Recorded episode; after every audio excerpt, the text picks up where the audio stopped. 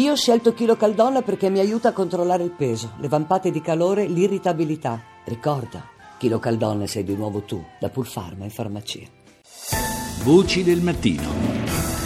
Andiamo a Milano dove si apre nei prossimi giorni il eh, festival, eh, la ventisettesima edizione per l'esattezza del Festival eh, del Cinema Africano d'Asia e America Latina. È con noi Alessandra Speciale che è co-direttrice artistica di questa manifestazione. Buongiorno.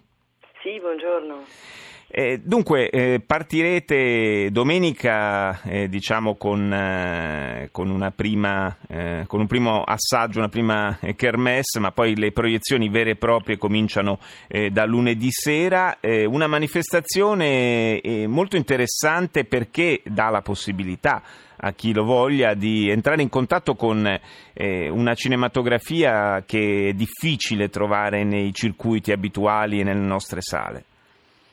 Sì, certo. Noi ehm, sono anni che portiamo eh, cinema da Africa, Asia e America Latina. Siamo, com- abbiamo cominciato in realtà come festival del cinema africano, quindi molto incentrati su una cinematografia che 27 anni fa, soprattutto quando abbiamo cominciato, ehm, alcuni pensavano che non esistesse nemmeno, in realtà certo. invece è una cinematografia, mm, ovviamente poi dipende anche dai paesi dell'Africa, perché l'Africa è un grande continente, per cui ha continenti come l'Egitto che hanno una cinematografia eh, antichissima, cioè mm, in Egitto sono stati fatti i primi film ehm, eh, agli inizi del Novecento. Sì, ha vissuto anche una stagione, una stagione di, di, splendore, possiamo dire, cinematografico. Di, eh. di grande splendore, continua a viverlo nel senso che è l'unico paese ancora in Africa dove esiste uno star system, esiste anche una grossa produzione diciamo di tipo commerciale soprattutto e, e poi vabbè, ci sono anche altri paesi come il Sudafrica che hanno produzioni più consistenti, però comunque insomma, è un paese che produce. Poi con, eh, nel 2004 abbiamo deciso di aprire anche gli altri due continenti per mh, mm, vari motivi, innanzitutto perché i registi africani si sentivano un po' costretti in un festival no? che ritenevano un po' ghettizzante, cioè sì. solo l'Africa. Ecco.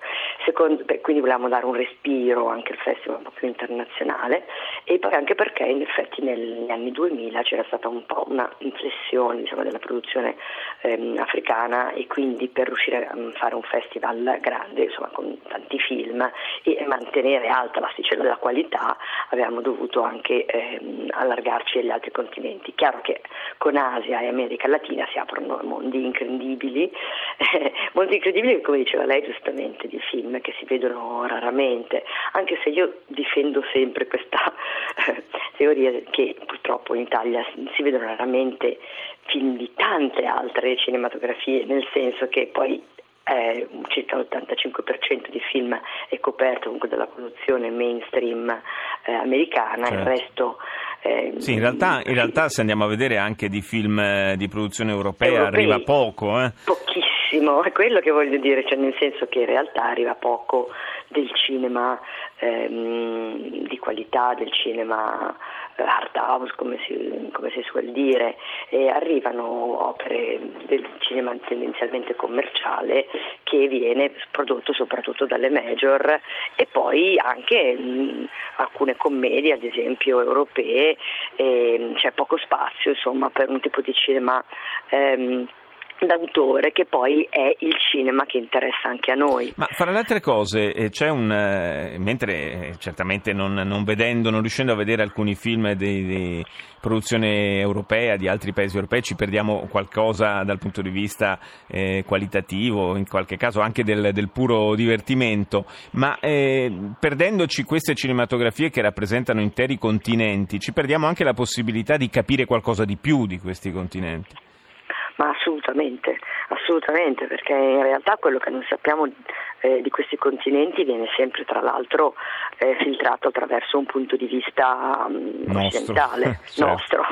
nostro o, o, addirittura eh, neanche nostro, diciamo. Occidentale in, eh, generale, eh, sì. occidentale in generale.